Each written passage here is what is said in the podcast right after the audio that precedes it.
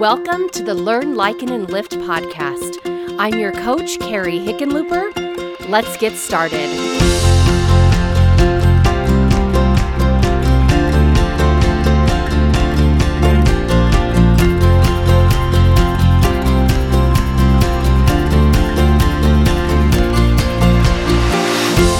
Episode 160 Walls Built by Their Own Hands. Welcome. Welcome to the Learn, Liken, and Lift podcast. And before I get started today on today's Book of Mormon topic, I wanted to let you listeners know that I'm going to be starting my coaching program for young women, ages 14 to 18 is usually the ages I work with. Every summer, I reserve the majority of my coaching time to work with young women. And this summer, I'm actually rolling out a new program, and it's about learning to intentionally create our goals.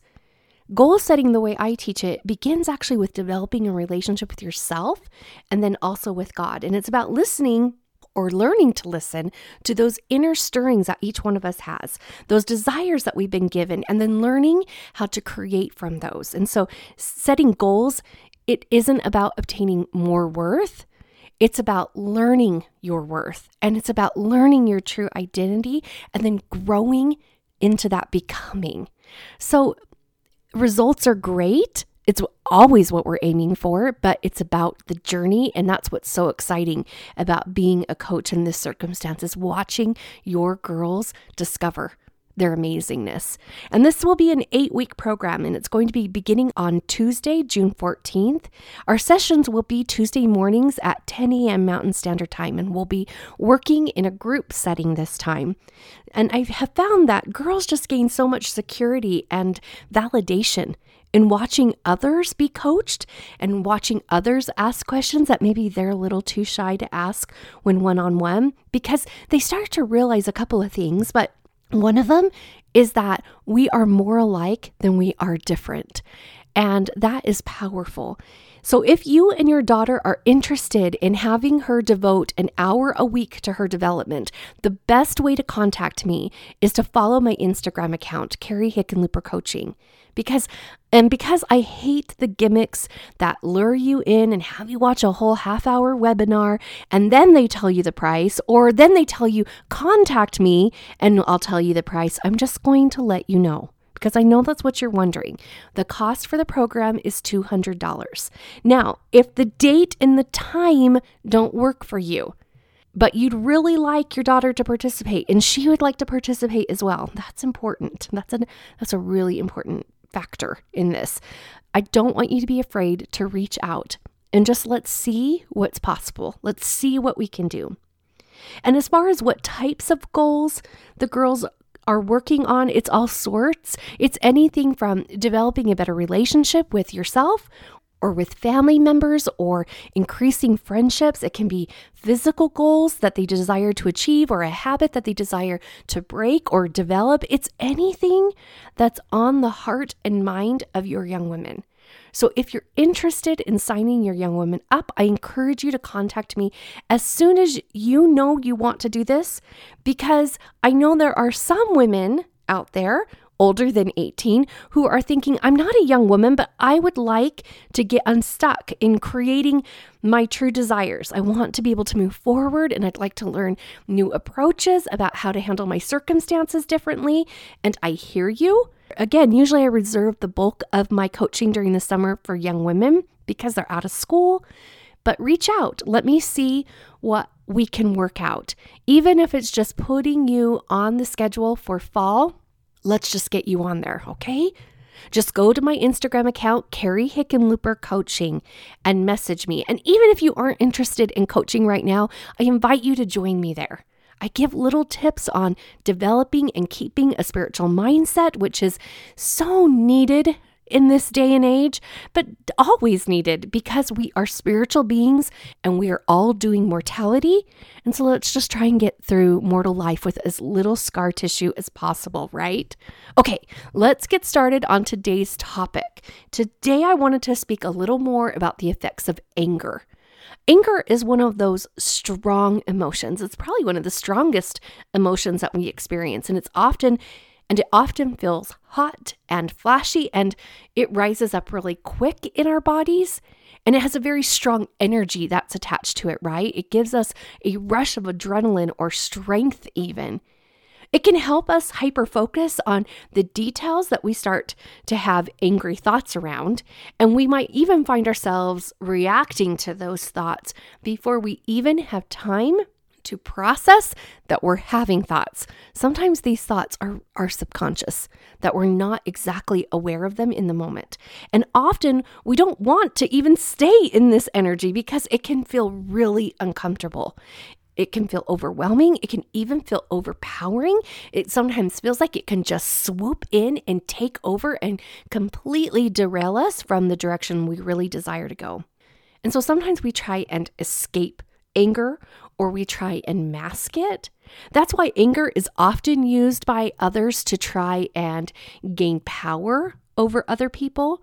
Because if you can stir up a people, they then become reactive and they're not clearly thinking about everything and they're using their lower brain and so they start making rash decisions and they don't take in all of the factors and you can use that powerful energy that anger creates in easily swaying people to do what you would have them do. That is what all three of our examples from last week did. Remember, they used anger to stir the Lamanites up to anger.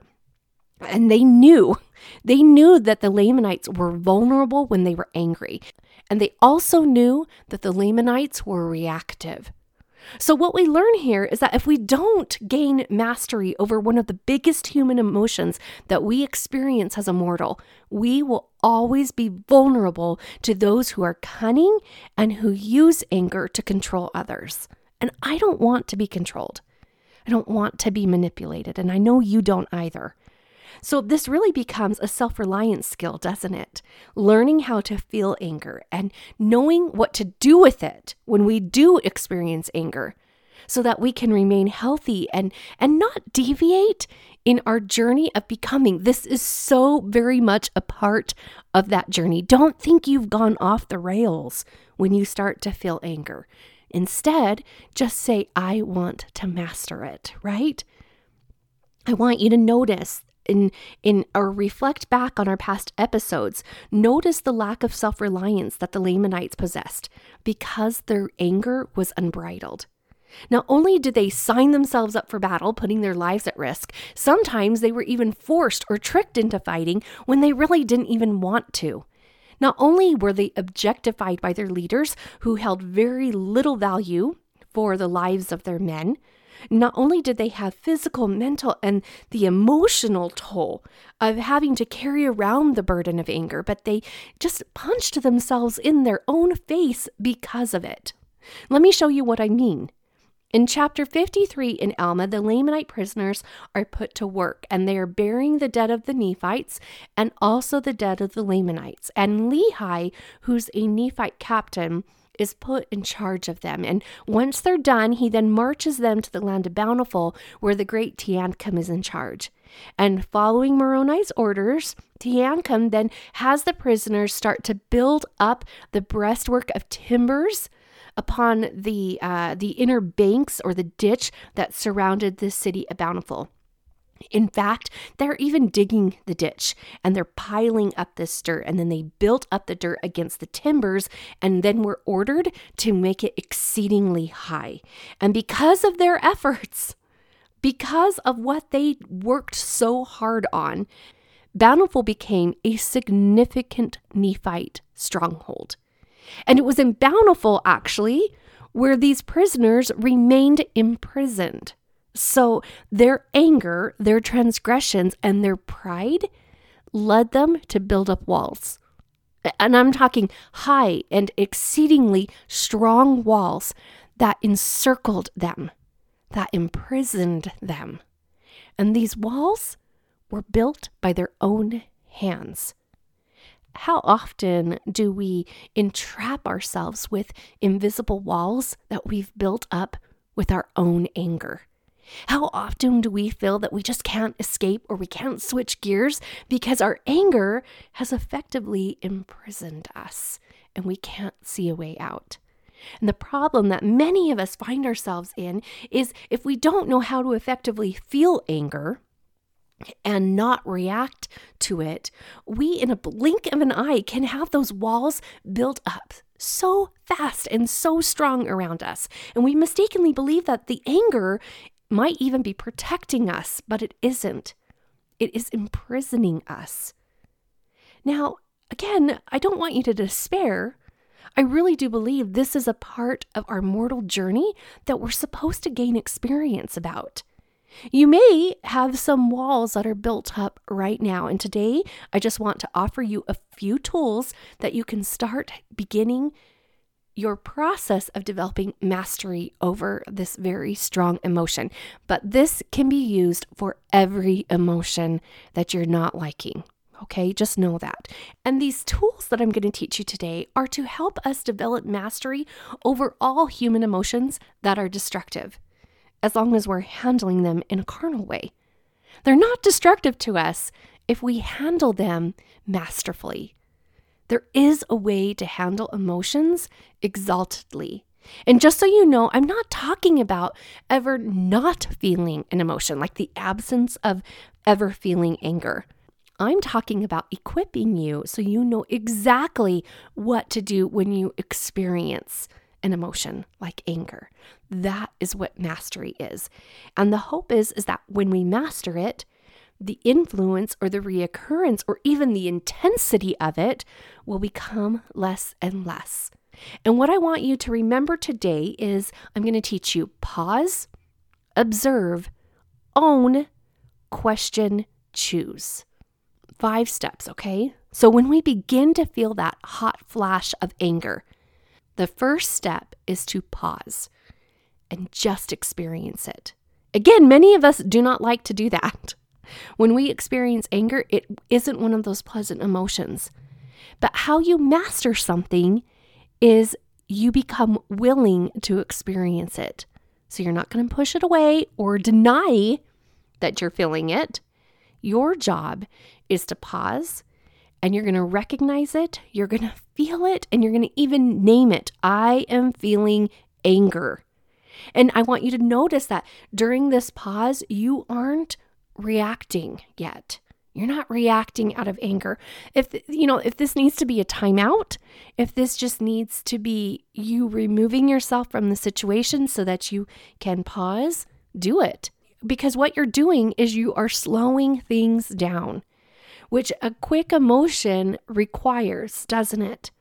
So, the first step is getting out of your lower brain and into your mind. And that's where your true identity can call the shots. So, we're going to slow things down and we're going to pause.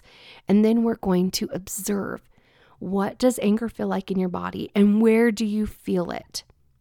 And we go into more details about feeling emotions in my coaching business, but I want you to just feel in your body so that you can know what anger feels like. And that's how you develop more awareness so that you can recognize it more quickly the next time you feel it. And the third step is you're going to own it. Not only owning that you feel anger, but also owning that you're the creator of that anger. No one can stir you up to anger unless you give them permission to do so. Owning your feelings is owning that you create them. And feelings are the results of the sentences that you're thinking at that time. So during this owning it step, what do you think that we're going to do? We're going to own the, our thoughts. And you can do this, uh, you can write them down, or you can just kind of observe the thoughts that are floating through your mind. They might be zipping through your mind because anger is a very fast emotion. But I just want you to no- notice even just one sentence that seems to create or have your anger rise up when you think it. And when you find that sentence, you have found a thought that you just need to question. And by questioning, which is the next step, I'm talking about asking yourself two questions. Well, there's several, but two main questions. Is this question coming from fear? Like, am I afraid I'm failing? Am I afraid that my worth is on the line?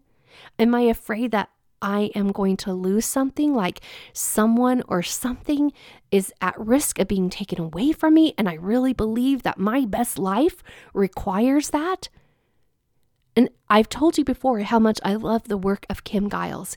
And so, if this really resonates with you, I encourage you to look up her work because she teaches that all of our poor behaviors is coming from some sort of fear. And I love the awareness of asking yourself, Am I afraid right now? Because we are commanded to not be afraid. Doubt not, fear not. I know that the Creator knows that His creations are most vulnerable and just don't perform the way they desire to behave when they're afraid.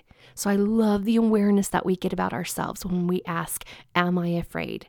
Because remember, spiritually, fear is a pride thing. And we can really put off our fear when we start to notice what we're afraid of. We can then start to course correct, right? We can start to look at things in a different way, in a less fearful way. And the second question that I want you to ask yourself is this thought even true? Is it 100% true? Because if there is any evidence that you can find that actually pokes holes at the thought that you're having, then the thought isn't a fact.